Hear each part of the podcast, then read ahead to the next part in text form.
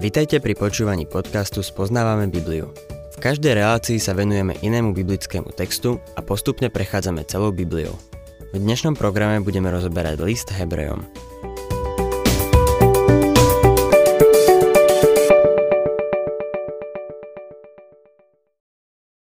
Milí poslucháči, vraciame sa k 3. kapitole Hebrejom a jedna vec, ktorú by som chcel zdôrazniť, je tá, že v nej máme porovnanie vlastne kontrast medzi Mojžišom a pánom Ježišom Kristom. To, čo tu písateľ listu Hebrejom píše o Mojžišovi, je celkom zaujímavé. Nenachádza na ňom žiadne chyby. Píše o ňom, že bol verný. Nie je tu žiadny odkaz na jeho zlíhanie, ale vernosť. Mojžiš bol verný. Ale aj Kristus je verný, ako čítame. Tak v čom je rozdiel? Rozdiel spočíva v tom, že zatiaľ čo pán Ježiš je stvoriteľ domu, Mojžiš je v dome služobníkom. Takže rozdiel je v tom, že jeden je syn a druhý služobník. Jeden je stvoriteľ a druhý stvorená bytosť. Jeden je vládca a druhý ten, čo poslúcha. Preto sa máme zahľadieť na pána Ježiša, lebo je Mojžišovi nadradený. Skôr ako budeme pokračovať s jedným veršom, chcel by som sa ešte pri tomto pristaviť. Mojžiš aj pán Ježiš hlásali etický systém. Ľudia sa všeobecne zodujú, dokonca aj tí, čo nepatria do Kristovho ovčinca, že Ježiš vydal najlepší právny systém, aký bol kedy vydaný a že Ježiš vo svojej kázni na vrchu vyhlásil ohromnú sústavu zákonov. Medzi nimi dvomi je však nesmierny rozdiel – Zákony, ktoré Boh vydal prostredníctvom Mojžiša, sa týkali správania. Ale Ježišova kázeň na vrchu, ktorá začína nádhernými blahoslavenstvami, blahoslavení chudobní v duchu, lebo ich je nebeské kráľovstvo, sa nezaoberá správaním, ale charakterom. Odliadnúc od Kristovej spásonosnej milosti v jeho smrti a vzkriesení, predstavujú jeho etické požiadavky beznádejne vznešený systém – Kázeň na vrchu bez vykúpenia, ktoré máme v Kristovi, vytvorila v cirkvi viac pokrycov ako hocičo iné. Ľudia dnes učia etiku a hovoria, že musíme zachovávať prikázania z kázne na vrchu. Milí poslucháči, iba prostredníctvom vykúpenia v Kristovi sa môžeme k tomu štandardu vôbec priblížiť. Keď Boh prehovoril prostredníctvom Mojžiša na tom vrchu Sinaj, ľudia pozorovali hrmenie, blesky, zemetrasenie a hrôzu. Boh varoval ľud, aby stáli obďaleč a nedovolili ani dobytku priblížiť sa k vrchu. Ale v tejto dobe Božej milosti Boh prehovoril iným spôsobom. Prehovoril na vrchu kopca, ktorý sa nazýva Kalvária. Na tom kopci bol kríž a na tom kríži zomieral zlomený a zdrvený človek. Bol v skutočnosti viac ako človek – bol to Boh. A jeho smrťou na kríži prúdi do tohto sveta Božia milosť. Ako som len vďačný Bohu, že jeho spása nie je podľa zákona. Inak by Vernomegi musel uznať, že zlyhal a musel by hľadať inú cestu. Vďaka Bohu, že existuje iná cesta. Božia milosť. Ó, milý poslucháč, Ježiš je nadradený prorokom, je nadradený anielom a je nadradený Mojžišovi. Aký je len úžasný. Niet divu, že sa máme na ňo zahľadieť. V Hebrejom 3.1 sme čítali, že sa máme pozorne zahľadieť na Ježiša a poštola a veľkňaza nášho vyznania. Potom v 12. kapitole v 3. verši sa znovu stretneme s napomenutím. Myslite na toho, ktorý zniesol od hriešníkov voči sebe také protirečenie, aby ste neochabovali a neklesali na duchu. Človek by bol na tom veľmi zle, ak by mal iba kázeň na vrchu. Je mi ťa ľúto, ak sa snažíš urobiť z kázne na vrchu svoje náboženstvo. Ak nemáš vykúpenie v Kristovi, žiješ v omyle. Zahľaďme sa na Neho v Jeho osobe, v Jeho prejave a v Jeho diele na kríži. Zahľaďme sa na Neho aj v tejto epištole. Budeme potrebovať Božieho ducha, aby nám ho zjavil a ukázal. Tým sa dostávame k 7. veršu a spolu s ním aj k druhému varovnému signálu. Je tu nebezpečenstvo pochybovania. Znovu chcem pripomenúť, že musíme mať na zreteli adresátov, komu bol tento list písaný. Potom bude mať pre nás o mnoho väčší význam. Prečítajme si ešte šiestý verš. No Kristus ako syn je nad celým jeho domom.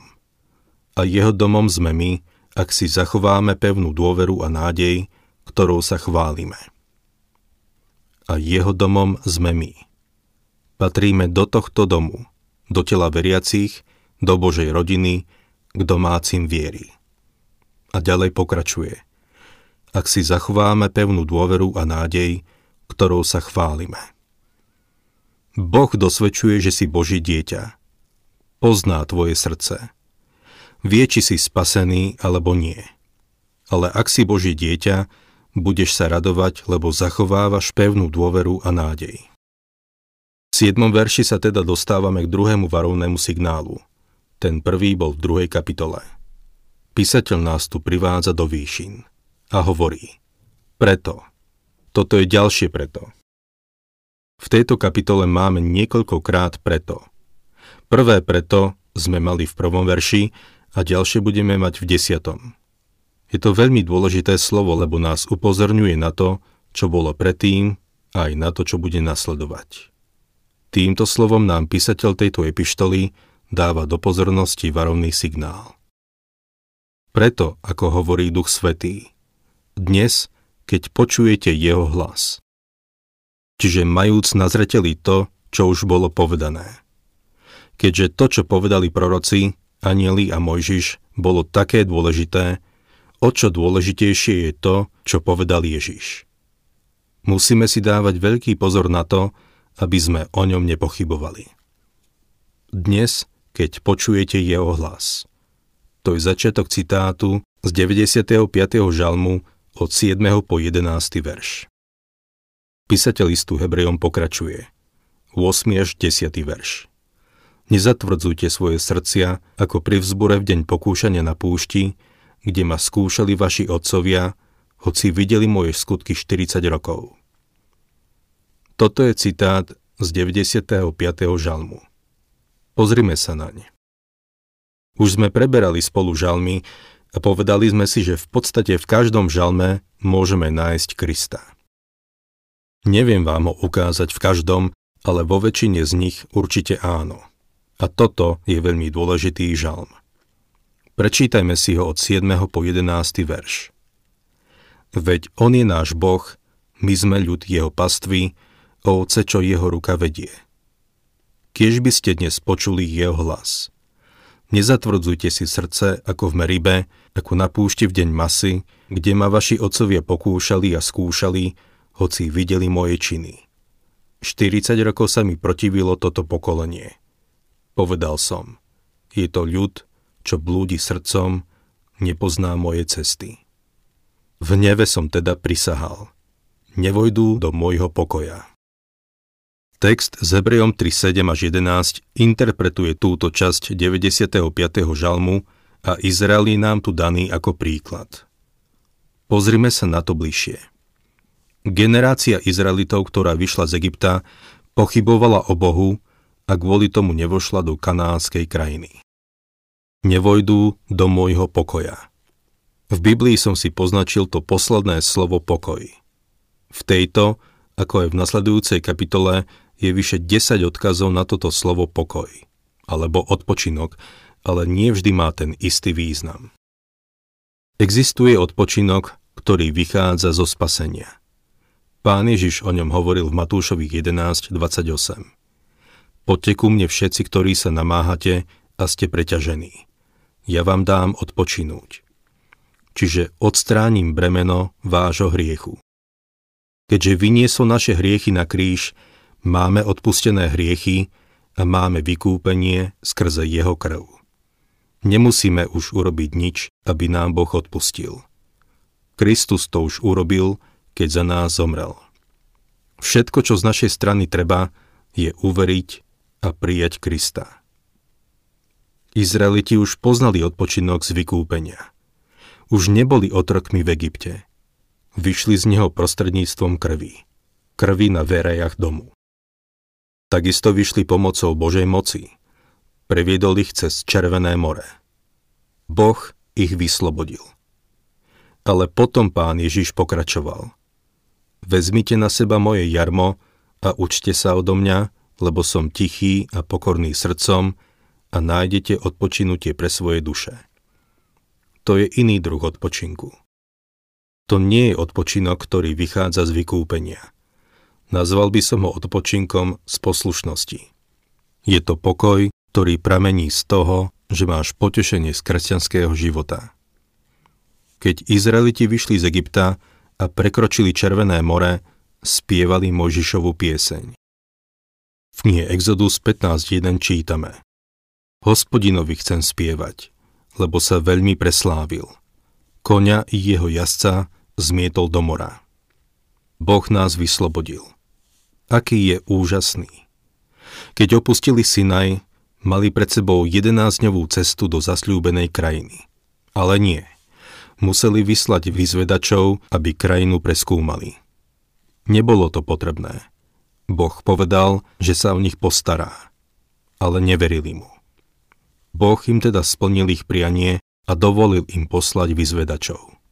Hoci tí vyzvedači videli, aká je tá krajina nádherná, zanechali na nich dojem obry a seba videli ako lúčných koníkov.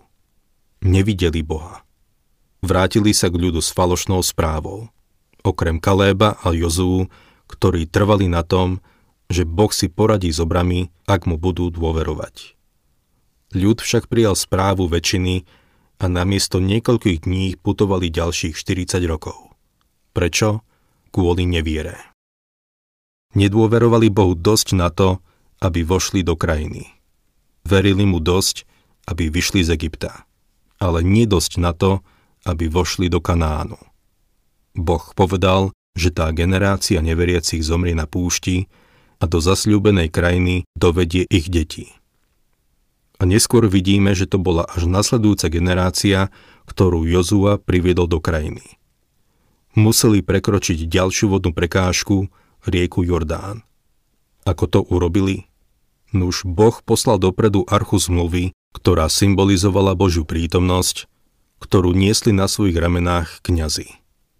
Keď sa pri brehu nohou dotkli vody, voda sa zastavila a postavila sa ako hrádza.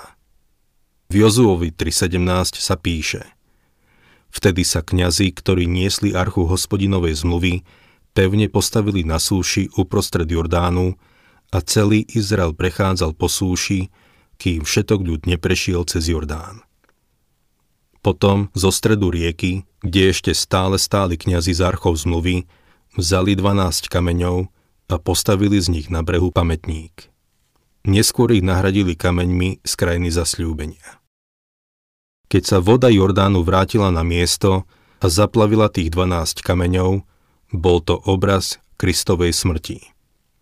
12 kameňov, ktoré vybrali z rieky a z ktorých postavili pamätník na druhej strane, symbolizovalo Kristovo vzkriesenie. Pavol o tomto píše v Rimanom 6.4. Krstom sme teda spolu s ním boli pochovaní v smrti, aby sme tak, ako bol slávou Otca vzkriesený z mŕtvych Kristus, aj my kráčali v novote života. Teraz sme spojení so živým Kristom. To je jediný spôsob, akým si budeme môcť užívať Kanán. Kanán nie je nebo. Budeme vidieť, že existuje aj väčší odpočinok a ten dáva Ježiš. Ale otázka dnes nie. Vošiel si do odpočinku, ktorý veriaci majú, ako putujú po tejto zemi? Si radosný kresťan.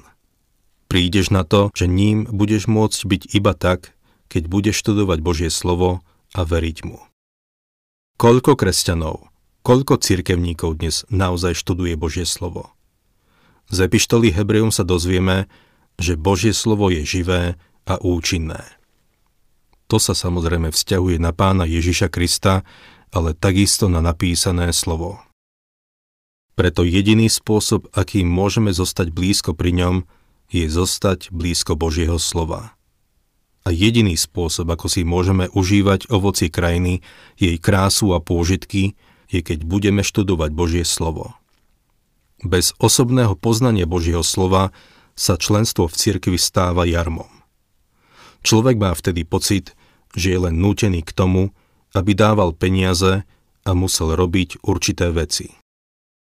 Všetko namiesto toho, aby nás priťahovalo k osobe Krista, sa stáva povinnosťou. Písateľ tu hovorí Dnes, keď počujete jeho hlas. Skôr ako bude neskoro, milý kresťanský poslucháč, začni sa z neho tešiť vierou prejdi do Kanánu. Pokračujme v desiatom verši. Preto som sa rozneval na toto pokolenie a povedal som. Ustavične blúdia v srdci. Tí veru nepoznali moje cesty. Ustavične blúdia v srdci. Všimnime si to. Nepíše sa tu, že ustavične blúdia v mysli. Blúdia v srdci. Na budúce sa chcem spolu s vami na to pozrieť, lebo je to nesmierne dôležité. V živote veriacich je také nebezpečenstvo. Ale myslím si, že na budúce vám vysvetlím, prečo sa nespasený človek neobráti ku Kristovi. Nemá to nič spoločné s intelektuálnymi problémami alebo s tým, že je ťažké uveriť Biblii. Na budúce si ukážeme, že je to problém srdca a prečo je to tak.